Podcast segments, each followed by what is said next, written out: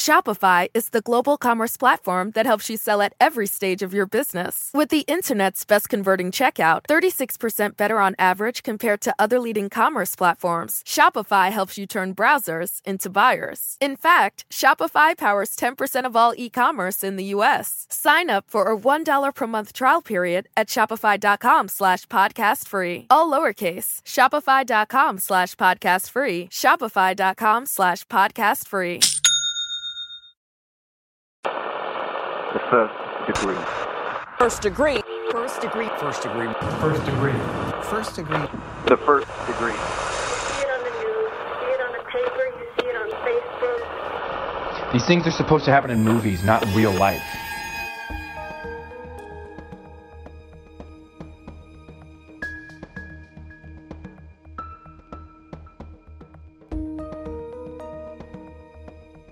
Welcome to the First Degree, the true crime podcast that you might end up on. My name is Jac Vanek. I'm sitting with Alexis Linkletter and Billy Jensen, and today marks our very last episode, First Degree episode of 2021. We have made it through another shitty ass year, and I would like to congratulate all of our listeners and us. We Yes. did it, guys. You made it through.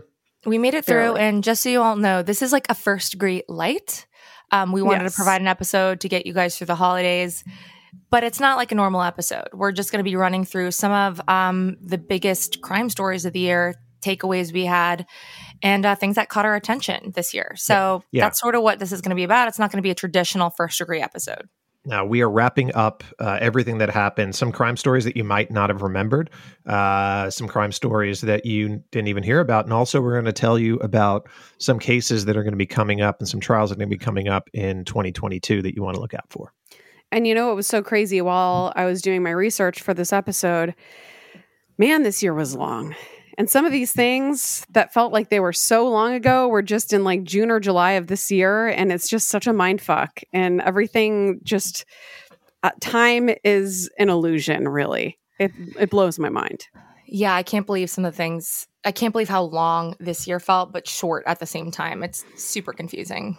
Ugh, help me. Well, Yeah. Billy, we need to do the day. What day is it today? We need before to do the day, and it's December 29th. It's National Hero Day.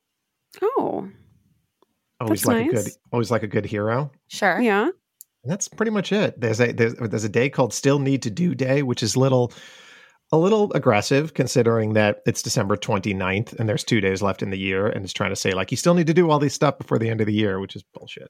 Right. And to those essential workers who are working at grocery stores, at restaurants, Yes. literally everywhere else, you're so badass. And I hope you take rest either before or after. Yes. It's also TikTok Day, and this is what it says on checkaday.com. Oh, no. The clock the clock is ticking down towards the end of the year, but there are still a few days left. TikTok Day reminds us that the year's accomplishments shouldn't be seen as completed yet. There are still things that can be done. Every last second left in the year should be used so that there are no regrets of things not done. Who Oh. does this shit? I hate this. Yeah, not into that. It's again another day to make us Yeah. feel like shit for the stuff that we haven't accomplished this year. Not into it. Not my vibe. Yes, but and that's pretty much it. And Wow. Pepper Pot Day, which I don't even know what that is. Pepper pot? I don't no know what a pepper pot is. Yeah. Wow. Isn't All right. Pepper Potts uh, like Batman's right hand? Okay, Pepper Potts is Iron Man's right hand. Oh, Iron Man. I was okay. I was. You were that's close, you were good. shocking. It's shocking. I even know that. I'm shocking. I am mind blown. I have no idea. that was good. It's though. not Yeah. related to that. I guess not. No, it's not. I think it's an actual pepper pot. Oh, Okay, wow. whatever. That's some that's some marketing. Getting that pepper pot its Mhm. own day. for sure. Somebody All throw the top right. up there. Well, we, like Alexis said in the beginning of the episode, we don't have a case for you today because, like we said, we wanted to take a little bit of a break as well, but we're still bringing you an episode. So we're going to talk about all of the true crime headlines that uh, we found important over the year. Obviously, a lot of shit happened Yeah. that we won't get to talk about, but um, we're kind of just reviewing the year and, uh, you know, And and we have a giant um update though. And this is something that happened. It hasn't really hit the news yet, but it's a story, it's a case that you first heard here on the first degree. And then me and Alexis did it um, for the second season of Unraveled. Yep. And Jason Christopher Hughes finally, after years and years, had his sentencing and his day in court. Me and Alexis listened to the uh, the sentencing. It was very hard to hear. But what were your takeaways on it before we tell everybody what he got? Well, before we tell everybody what he got, to recap who this guy Yeah, is and Yes, what yes. what we're even talking about is way early in uh, during the first degree's inception. We did a episode called Internet Satan, and we heard from a woman named Rachel who told us about a guy she met in the '90s who, uh, you know, they met online and basically one thing after another led to an encounter and then the encounter went awry and then basically he began stalking her online um, in this harassment and you know real like exploitation of her privacy and beyond persisted for 20 years. Beyond that jason christopher hughes has a victim who was his fourth grade pen pal who he then harassed for upwards of 40 years. So he's got dozens of these victims. We covered this story um, as Billy said, for Unraveled. And he kept, once he was finally arrested for, you know, two two crimes he committed, he then um, pled guilty, retracted his guilty plea, and then basically like played the judicial system to delay sentencing. It's been going on for five years now. So And then- finally, we never thought it Yes. would happen. Yeah, and everybody thought, even even people that we talked to that were, um, you know, judicial experts, were thinking that the, the plan was is that he was trying to delay it for so long that he would get time served because he was serving house arrest. He wasn't allowed to use a computer except for work, and everybody was thinking that he's not going to get anything, but he did get something. Right. And he was facing um, between 10 months to, to about a year. That's what he was Mhm. facing. So the, the idea, but, but for like delaying the sentencing hearing was okay, he's been on house arrest for five years. Let's not give him anything. The sentencing guidelines only say between 10 years and uh, 10 months and 12 months. But it didn't work. Uh, we listened in, as Billy said, to the sentencing, and the judge was pretty like, sorry, dude, you're getting something. Yes. So he got one year and one day. And then after that, three years of um, basically like parole or probation, uh, supervised. Yeah, supervised release. The conditions are pretty stringent. In fact, Rachel just sent along the the conditions of his supervised release, and uh, Hmm. one of the conditions is that he's only to use one email address and one name. Which you know he's met many names and many email addresses, and it's allowed That's him to use sock hurt. puppet. That's huge. Yeah. Yeah, it's pretty huge for three years. So you know, we at least there's some buffer here where we don't really have to worry about him. Now, did he make any sort of a statement regarding that that you guys heard? Yes, he did make a statement. Uh, it was very hard to hear, but again, just pleading for leniency. Um, a lot of his, when he pled guilty, it was a lot. He blamed his mental illness. I put that in Yeah. air quotes. Uh, it was the same sort of thing. Wait, I have a question because he wrote a review for Unraveled about you guys, correct? Well, that you so think is in? we think it's his wife acting on his proxy. Okay, I was gonna say because I don't like. Weren't they monitoring everything he was doing on the computer? No, um, I don't think so. Not in Oh. real time. Like I think Yeah, if not- they had not in real received time, it, I think if they had received a complaint and decided to investigate, they could have like looked into it. Right. But his his wife was actively like talking shit all over the internet. right. Yeah. That was that was a doozy. And they're living together. So it's like it's kind of a loophole. like Yeah, that's a huge loophole. If she's like, you know, or it's him on her Mhm. email address, him on her user her screen name. So it's just sort of like bullshitty. We didn't make it anything of it because we're like, whatever. yeah. Do what you guys want. We don't care. if you talk Well, shit about at us least- online. At least like the teeniest, tiniest bit of justice has been served in that case. And if you guys haven't listened to Unraveled season two, The Stalker's Web, correct? Thanks, Jac. Yeah. Thank Go- you, Jac. go back and give it a listen. And then if you want to go really, really far back for the very beginning of this story, you can go back and listen to Internet Satan. It was right in the beginning of uh, First Degree Land. It sure was. It sure was. And you would be, and you'll be introduced to the owl poem and know what everybody's talking about on the Facebook group if you Yeah. haven't yet. yeah, the OG Then you- firsties know. Yes, be really into all of our inside jokes, which is great. Totally. All right. Well, we a lot of obviously a lot of other stuff happened this year. Um, do we want to talk about the Ghislaine trial for a second? We're not going to dive super far into it, but they're the jury's deliberating as we're recording this. So by the time it comes out, maybe there'll be a verdict. We don't know. Um, but that was quite a doozy of a situation. Yeah. Um, well, for those of you who've been looking for a way to kind of know what's going on, the New York Times' podcast, The Daily, did a really informative like episode that basically explained how Jeffrey Epstein was quote unquote allowed to kill himself and the failures that occurred, which enabled that to happen, and why he's not facing justice himself now. And I think that's really worth hearing and learning about. Um, and I think they they also give an update on the Ghislaine trial and sort of the defense's strategy in distancing her from from obviously um, co- complicit being complicit in actual trafficking of minors to to service Epstein and his cohorts, and just you know painting her as someone who was managing his affairs, this and that. Um, you will never see any footage or hear any audio from that trial because it's in federal court, and they Yeah. don't allow that. Uh, so it is this ironic sort of. It's just as illicit as the thing she's accused of. I mean, we won't know that much about the trial, and it's very uh, it's disappointing. Yeah, I feel like everybody out there that's been like so obsessed with Jeffrey Epstein and everything that's going on, it's like you're not going to get anything that you want out of this. Like nothing is going to be released that's going to make that's going to satisfy you in any sense at all. And I feel like it all as like somebody who has like researched it or been super involved in everything that's going on, you're just it's going to fall flat at the end of the day. So Totally. it's kind of a disappointment um but, you know, so it goes. so it goes and at least she's being h- held accountable to some degree because you know the victims of epstein you know have this they're in limbo forever i mean he took control Yeah. by by ending his life it was a really cowardly way out um and uh yeah hopefully i mean Ghislaine gets hers We can only hope so. Yes. Well, somebody else got theirs. In June of 2021, Allison Mack was sentenced to three years in prison for her role in the NXIVM cult, the sex cult disguised as a self-help group. Mm, yeah. And what would you what would you guys think is like the best thing to watch for NXIVM?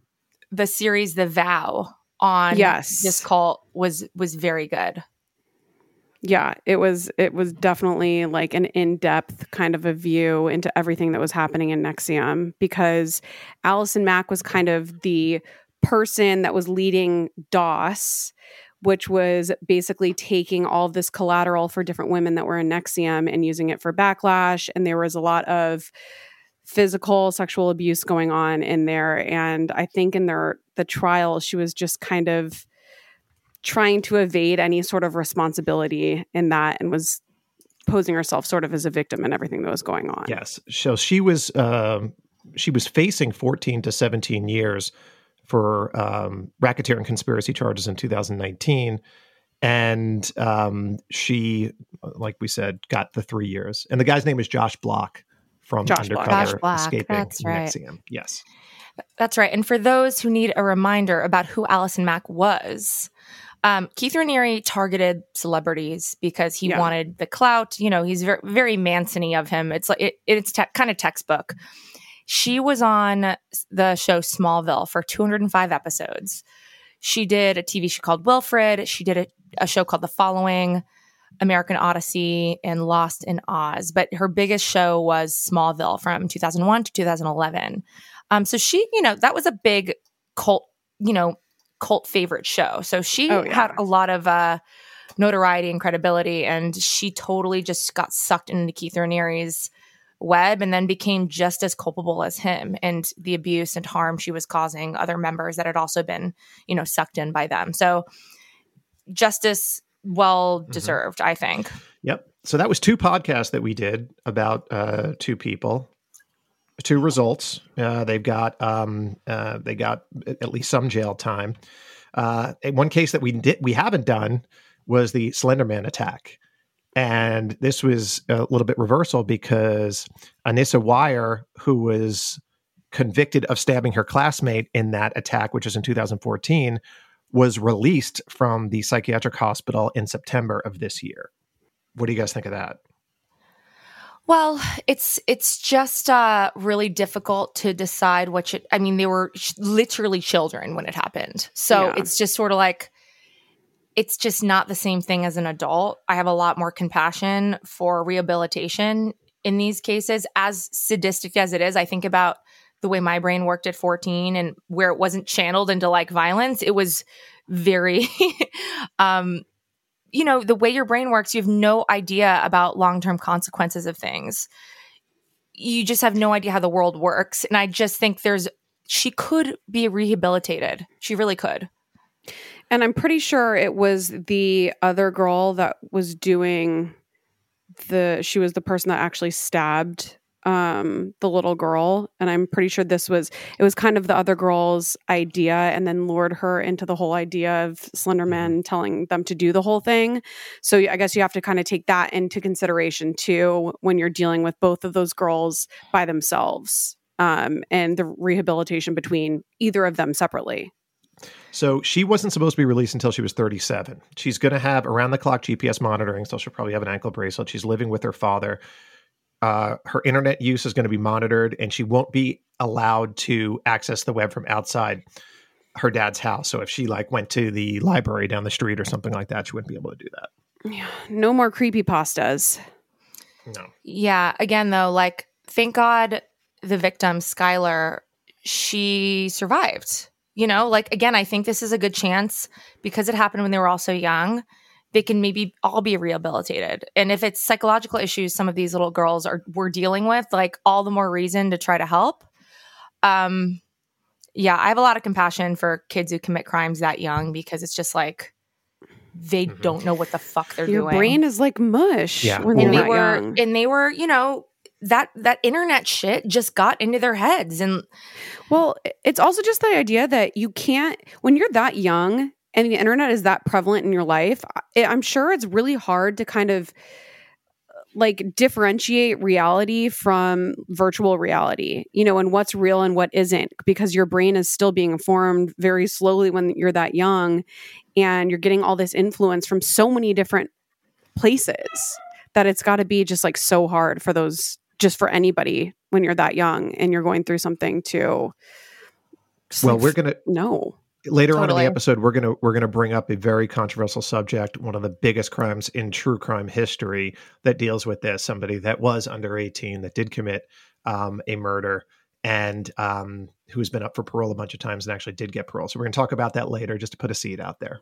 Yeah. All right. Well, uh, when we come back, we're going to get into some more true crime headlines.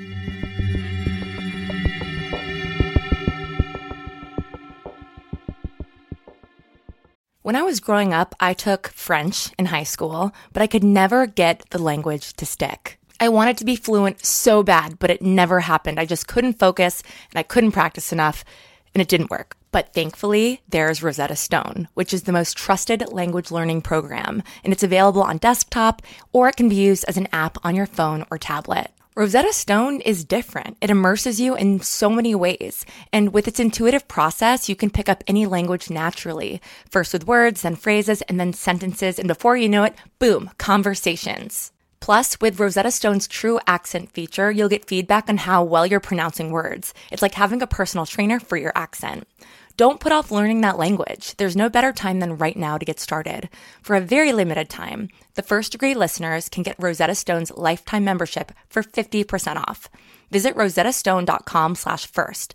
That's 50% off unlimited access to 25 language courses for the rest of your life. Redeem your 50% off at rosettastone.com slash first today. Okay, so it comes as no surprise that I have absolutely no idea how to cook. I don't want to learn how to cook, it's not really my thing. But when I tried Factor meals, it was a freaking game changer. So, Factor's fresh, never frozen meals are dietitian approved and ready to eat in just two minutes. Yeah, two minutes. So, no matter how busy you are, you'll always have time to enjoy nutritious, great tasting meals. So, the first time I tried Factor meals, I was actually blown away because I'm like, that's it. That that's all it is. 2 minutes and the meals are so delicious. With 35 different meals and more than 60 add-ons to choose from every single week, you'll always have new flavors to explore. And you can treat yourself to restaurant quality meals that feature premium ingredients like filet mignon, ooh fancy, shrimp and blackened salmon. Like I said, they're so easy to prepare. I love them. So head to factormeals.com slash degree 50 and use code degree 50 to get 50% off your first box plus 20% off your next next month. That's code degree50 at factorymeals.com slash degree50 to get 50% off your first box plus 20% off your next month while your subscription is active. It's almost summer, and the best and most sustainable way to shop for a new season is on therealreal.com. The Real Real is the largest and most trusted source for authenticated luxury resale. It's the only place you'll find brands like Hermes, Cartier, Prada, Dior, Staud, Zimmermann, Jacquemus, and more for up to 90% off retail. 10,000 plus new arrivals land every single day from hundreds of brands you love, all authenticated by a team of in house experts. Whether it's that perfect wedding guest look, a new summer sandal, an updated beach tote, resort wear for your summer vacation, you're bound to find exactly what you're looking for, plus deals you won't get anywhere else on therealreal.com. Visit therealreal.com and use code FIRST at checkout for 20% off. Terms apply.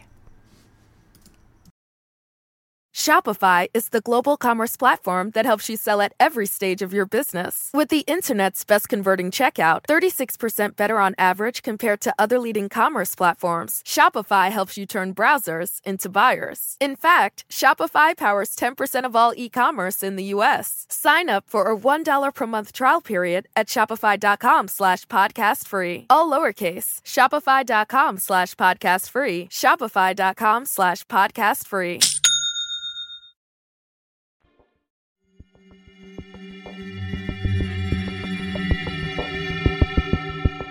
So, something we want to talk about a crime story that is unfolding in real time, actively unfolding in real time, is the emergence of this shopping cart killer. I don't know if you guys have seen the headlines about this. It's kind of sucked me in so far. So, I wanted to pull together all the information that's available online so far about this guy. So, there Okay. actually has been an arrest. Um, it's 35 year old Anthony Robinson of Washington, D.C and he's suspected of killing at least four women across two parts of Virginia.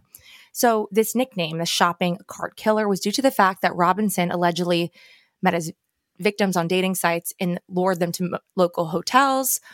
He'd kill them and use shopping carts to transport their bodies to vacant lots to get rid of them, and then he'd leave the shopping carts there. So, during a press conference, Fairfax County law enforcement said, quote, he preys on the weak and preys on the vulnerable.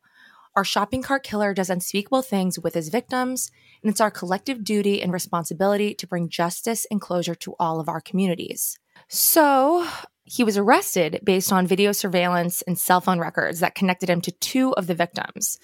And he was charged with two of these deaths last month. And the news stories really started coming out after that when they realized he may have been involved with the deaths of at least two additional women.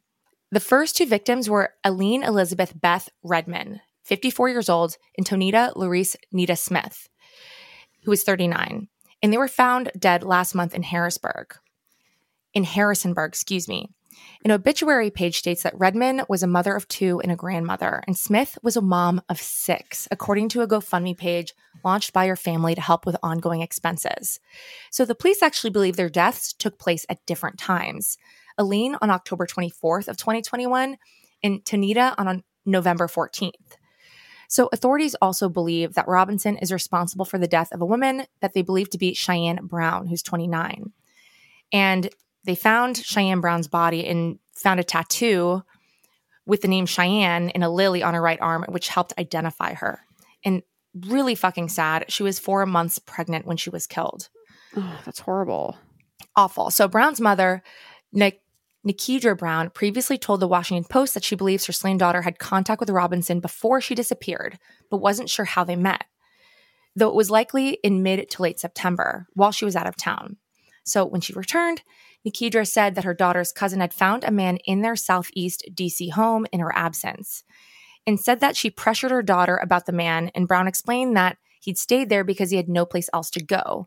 And it was only five da- days later that she vanished.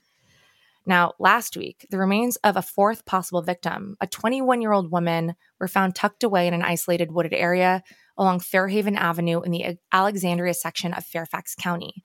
So these remains were found in a large plastic container along with Brown's.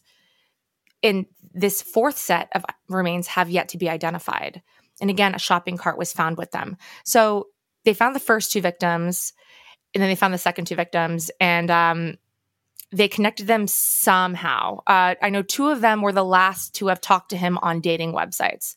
So it's unclear whether they were missing first, then they tried to find them, or they found the bodies, identified them, then connected them to him. There's limited information available since this is still unfolding in real time. Um, Right. he met three of the four on dating sites, and they're still trying to identify the fourth woman. So he's facing charges of two counts of first degree murder for the first two victims. And um, we we know little about how exactly he carried these crimes out. Basically, one of the officers during the press conference described it as trauma to the body when asked how these murders actually took place. Robinson is described as transient, and uh, what's really interesting is he has a quote unquote remarkable absence in terms of criminal history. He has none. So they've also con- they've also connected him to addresses all over the East Coast, New York, Prince George's County, Maryland, and DC. And they believe he has other victims. So if on the off chance that you live in these areas and you know any cases that could be connected, I mean, it's Yeah. worth looking into. And if there's something that you think could directly connect him to these, it's worth looking into. Well, and it's crazy that those the two f- first ones that they discovered happened so close together too. Because usually, not usually, but I know you know when you talk about serial killers and them escalating and stuff like that, just like having those two so close together and then no other victims. I know there's four now, but like Yeah. there's got to be uh, some other stuff that's not re- revealed or found out yet. Right. Those first two, those first two, October, November, then these second two happened between then and now. Yeah. Yeah. That's four within a There's matter no of just way three he- months. There's no way he's done nothing, and then all of a sudden in October he's like, "I'm going to kill four women in the span of a month." Mhm. At least, yeah, it, you know, you just don't.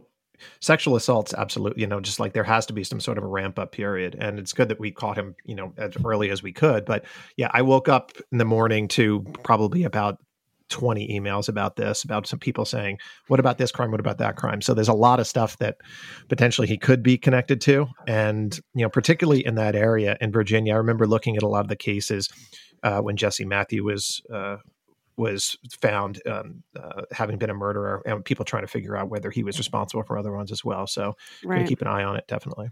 Sidebar Jesse Matthew is another episode we've covered here on the first degree. So it's definitely worth re listening to that if you want to get your handle on this area and some of the crimes that have and criminals that were operating sort of in this area if you're looking Yeah. into this.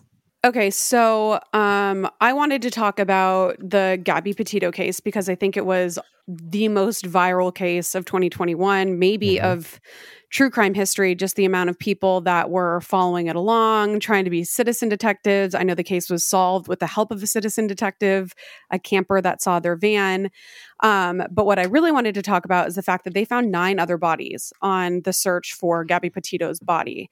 And a number of these bodies were people of color. And I know that it kind of brought up this whole concept that, you know, Gabby Petito was an attractive young white girl. And a lot of persons of color that go missing or are murdered do not get the same amount of coverage on media and don't get the same push and therefore don't get solved or get the help from police. So I wanted to kind of talk about these other bodies that were found on the search for Gabby. So the first one um, was Kylen Schulte and Crystal Turner.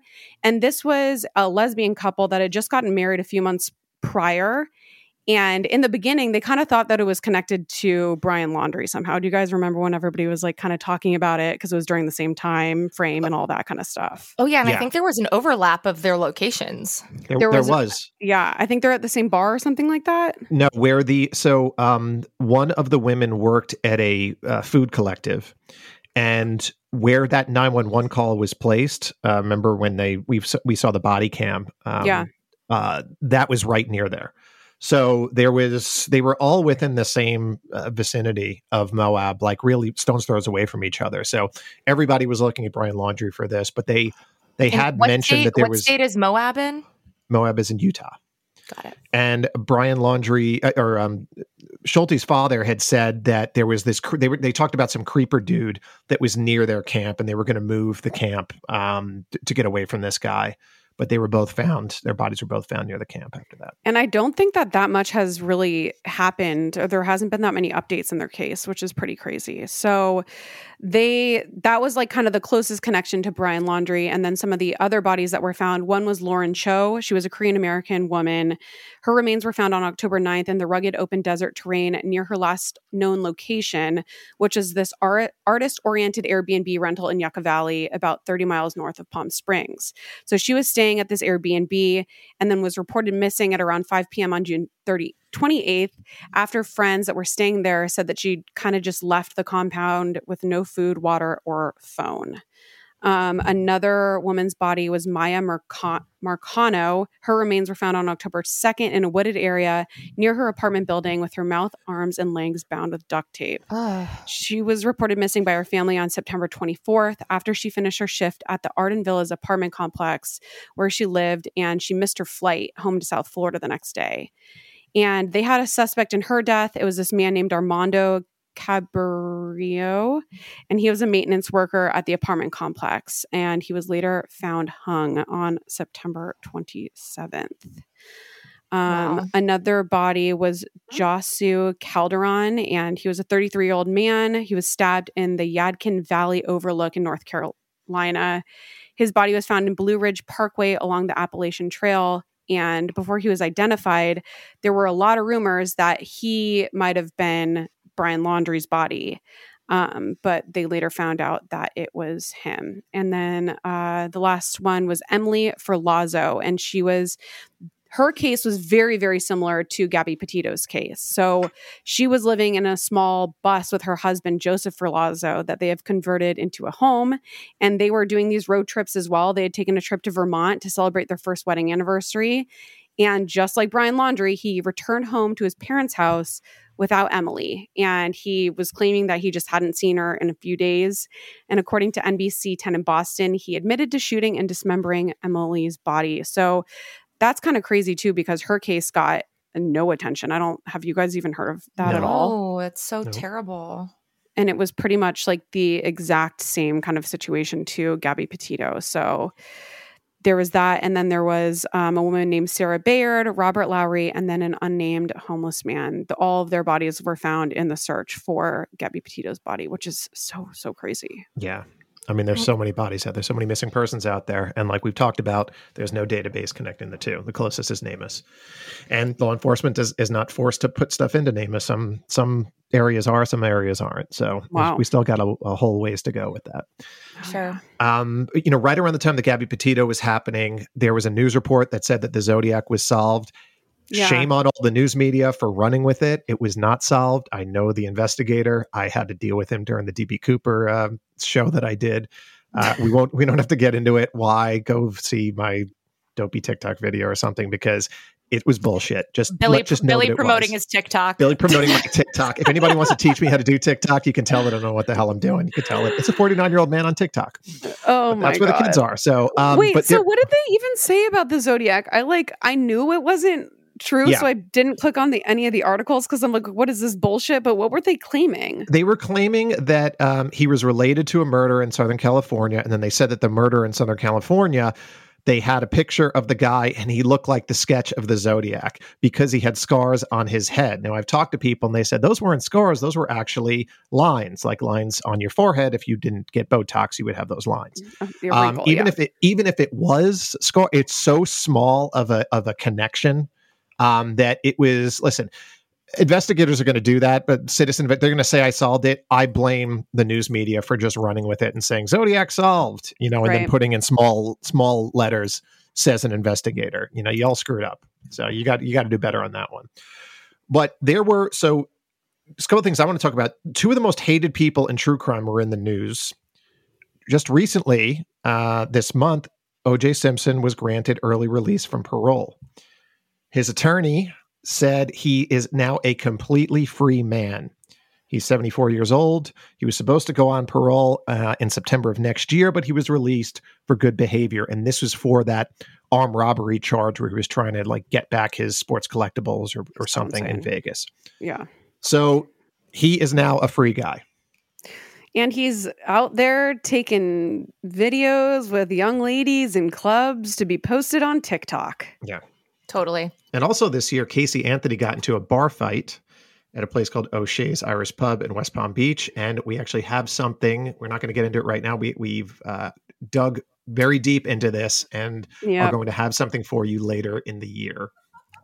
Oh, yeah. We dug deep and I can't wait for it to be released for everybody. I feel like you're all going to love it.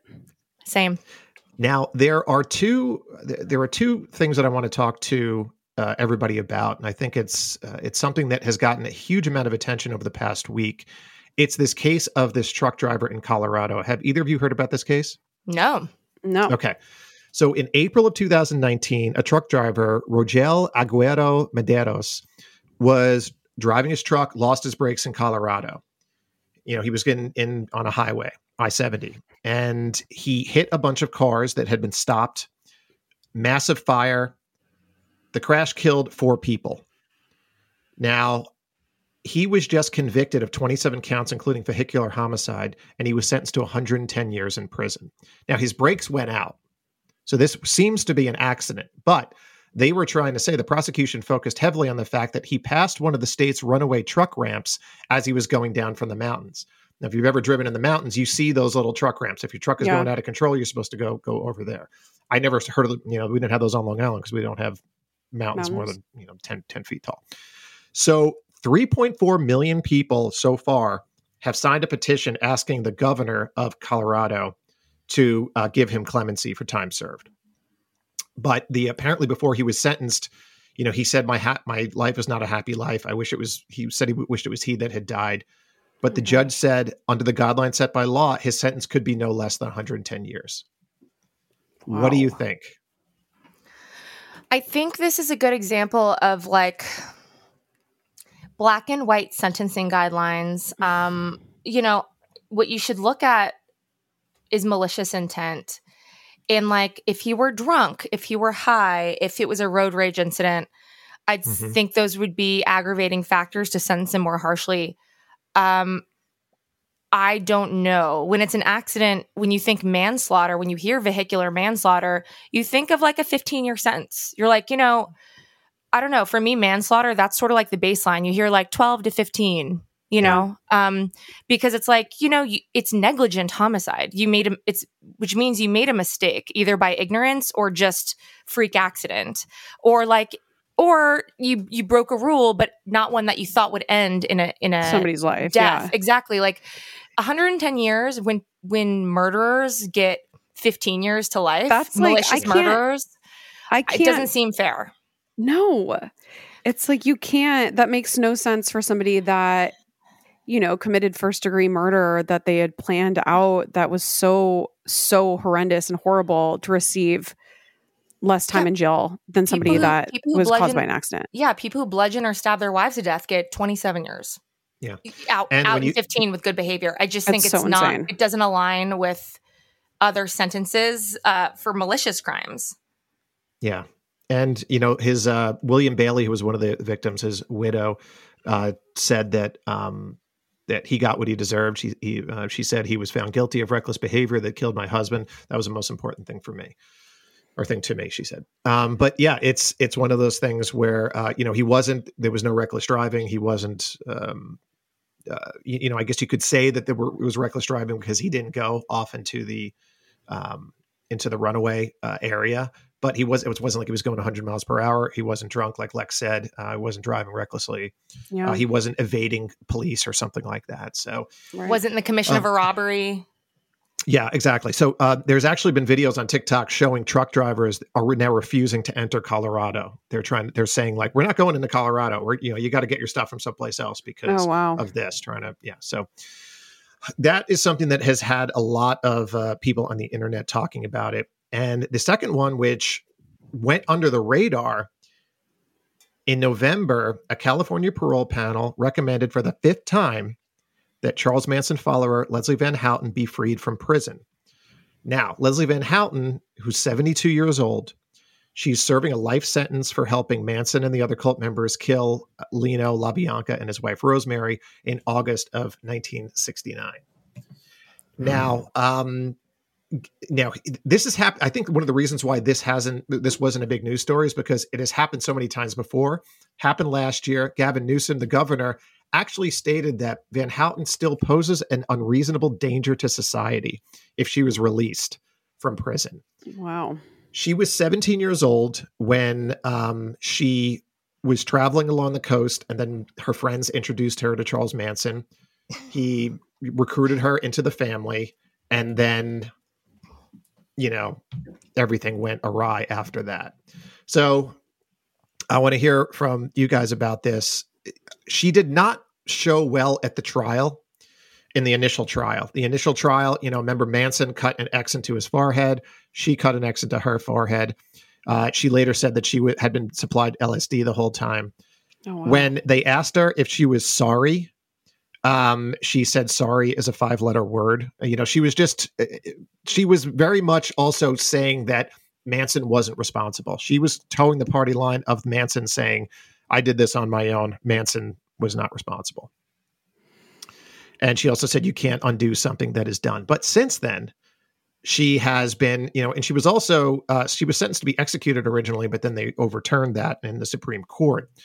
But since then, she's been a very model citizen. She's been, uh, you know, um, doing Model her- prisoner? model. I'm sorry, you're right, very model prisoner. And um, so, what do you think? Do you think that she deserves, at 72 years old, a second chance, given that she did this thing at uh, at 17? There's also people in California prisons, life in prison for drugs, who aren't going to get out, who have no chance of parole. So I'm kind of like, it's all relative. It depends on how the laws are written. And laws aren't fair. Like if we look at what we just talked about with the Colorado truck di- driver, that isn't fair. There probably needs to be an overhaul. But if you have to apply it as it's written, Yeah. um, I think there's lots of people in for way less who don't get this kind of consideration. Um, Well, so yeah. I don't know. I see it sort of as like there's lots of people of color who are in for way less who are life without parole. So I just Yeah. think you got to look at everyone to determine what's fair, and it's hard to say here. I also think too that if this wasn't a high profile case, she probably would would be let out. Um, I I think there's no way in hell that a governor is going to just say yes. I think people are looking at him uh, whenever this case comes up, and it's just he can gain really nothing politically from doing it. And that's Yeah. what politicians think, which is not a good thing, but it's just like that's just where it is right now. Well, That being said, though, too. The Tate and LaBianca murders are two of the worst I've ever fucking heard of still to this day. Like if you think about what happened at Roman Polanski's house, it's just Yeah. like I don't know that she should get out. Um, remember, she she, she wasn't at Roman Polanski's house though. Remember, she was only at the LaBianca's. But yes, I But still, like I'm so sorry that like what you do at a trial is etched in fucking stone. Mm-hmm. You you had Manson's back at trial. You carved a thing in a cross in your head. Like bad, bad, bad timing to make these mistakes because you can't undo them.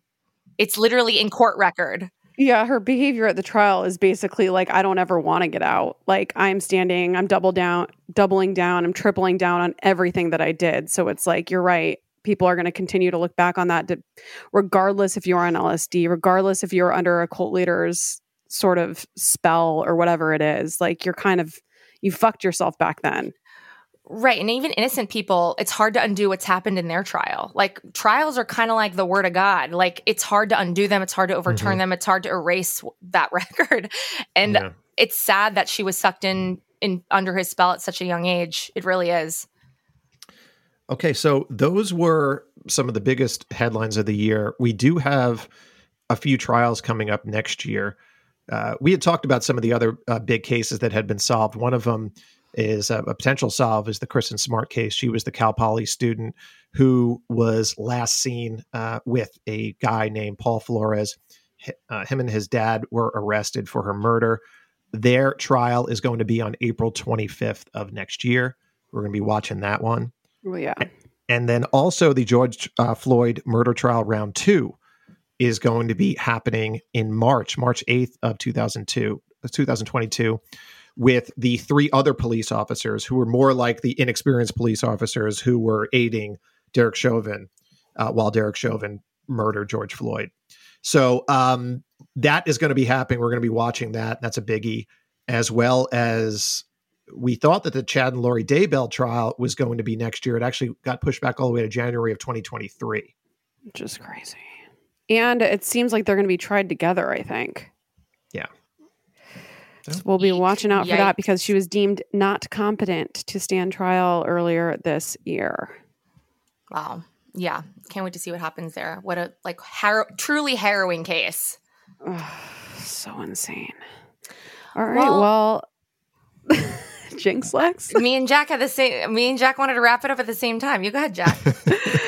Um, those are kind of the biggest true crime headlines that we are interested in this year. And we wanted to wrap up this episode by handing the mic over to our listeners. We told you to call in and just, you know, it was kind of just open mic. Like, let us know what you you know accomplished this year what you're looking forward to next year what true crime cases were on your mind. Um, just honestly whatever you wanted to say. Yeah. we were just an open telephone line for you. So we're going to play some of those calls because you our listener are uh, the most important thing to us and keeping this podcast going. So we thank you for listening to our podcast twice a week. We love you all and we hope to hopefully see you sometime in person next year That's right. And we're bringing you a ton of fresh content next year. Lots of new things to keep an eye out for. And we love you and appreciate you this year, as we did last year and the year before, and as we will next year. Oh. Yes, very much so. Even more so because you'll have more episodes. Right. yes yes yes yes So remember, only you can prevent serial killers. Keep your friends close. but Not that close. Happy Heroes Day.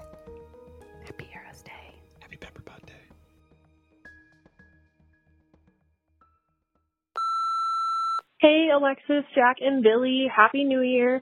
This is Erica from the First Degree Group. Um, something that I want solved in 2022 is we need an answer to JonBenét Ramsey's case. And I read an article saying that they're going to go forward with maybe DNA testing or genetic te- genetic testing. I don't remember for sure, but I'm telling you, this is the year we're going to get answers. As always, thank you guys again so much. You bring me so much joy each week, and Happy New Year. Thank you guys. Hi, Jac, Alexis, and Billy. Um, the thing that stuck with me most in the true crime world this year, um, and the thing that I started learning the most about was the murdered and miss- missing Indigenous women's movement and the tragedy that we see in the Midwest um, and Indigenous communities. I have personally been learning a lot about this lately, um, and I'm very glad Payne Lindsay has made his third season of Up and Vanished um, to focus on this. And I know your podcast is completely crowd sourced. Um, so I'm hopeful that some people will start speaking out and using your platform as well as a way to kind of talk about this movement. And I know in 2022, my resolution will be to see um, how I can contribute and help against this epidemic as well. So that is the thing that stuck with me most in the true crime world in 2021. Um, I hope everyone has a great new year. Thank you. Hi, I'm a big fan of the first degree. Uh, my name's Tanner, and um, the case uh, really resonated with me was the Linda Stoltzfus case. Um, I'm actually from York County, which is a neighboring county to Lancaster, and at the time I was living in Lancaster when that was all going down, and it really just shocked the whole community. And I'm so so so glad that it finally got recognition and it's finally out there because I didn't know all the specifics with the case and it's just great that a uh, one of my favorite, if not my favorite podcast covered it and I'm just uh, love listening to you guys and I can't wait for the new season and I can't wait for the new year to hear all these cases that you cover. Um, but yeah, so thank you for uh, getting me through the workday every day and every Wednesday when you guys drop a new episode. I just really, really enjoy it. Thank you. Hi, guys. Um, this is uh, Suzanne. Um, I'm calling for the New Year's show. I'm sorry, I'm a little, little nervous. um, so I love all of you guys, and I think the research that you do for each show is um, absolutely fantastic.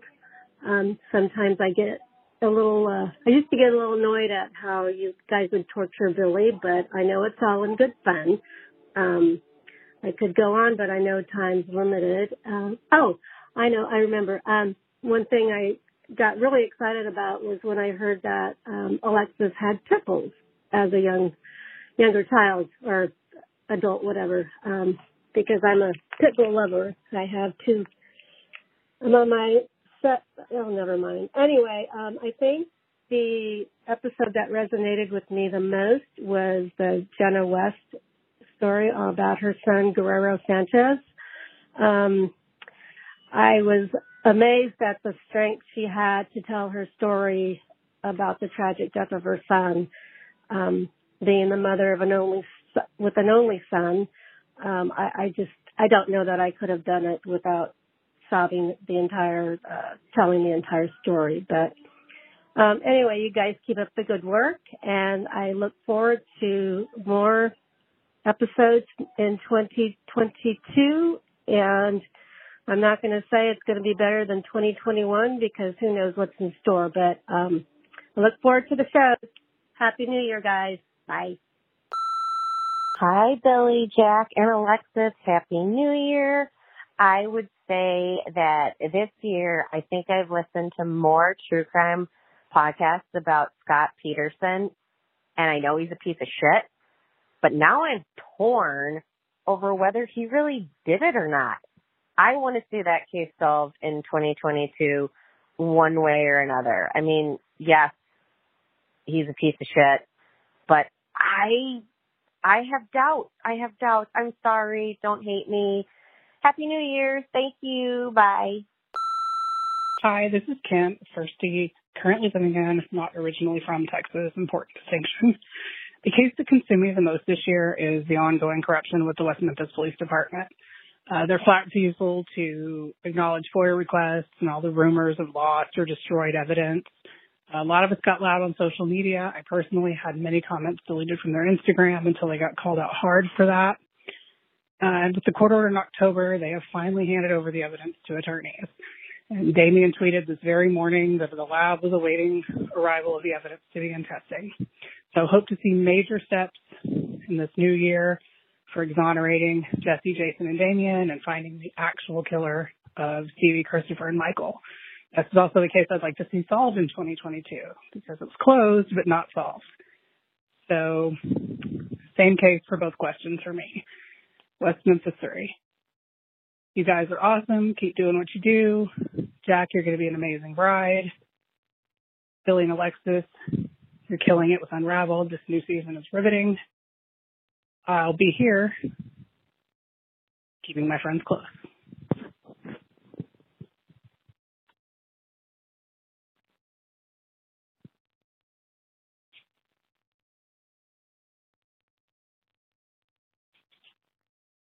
Shopify is the global commerce platform that helps you sell at every stage of your business. With the internet's best converting checkout, 36% better on average compared to other leading commerce platforms, Shopify helps you turn browsers into buyers. In fact, Shopify powers 10% of all e-commerce in the US. Sign up for a $1 per month trial period at shopify.com slash podcast free. All lowercase, shopify.com slash podcast free, shopify.com slash podcast free.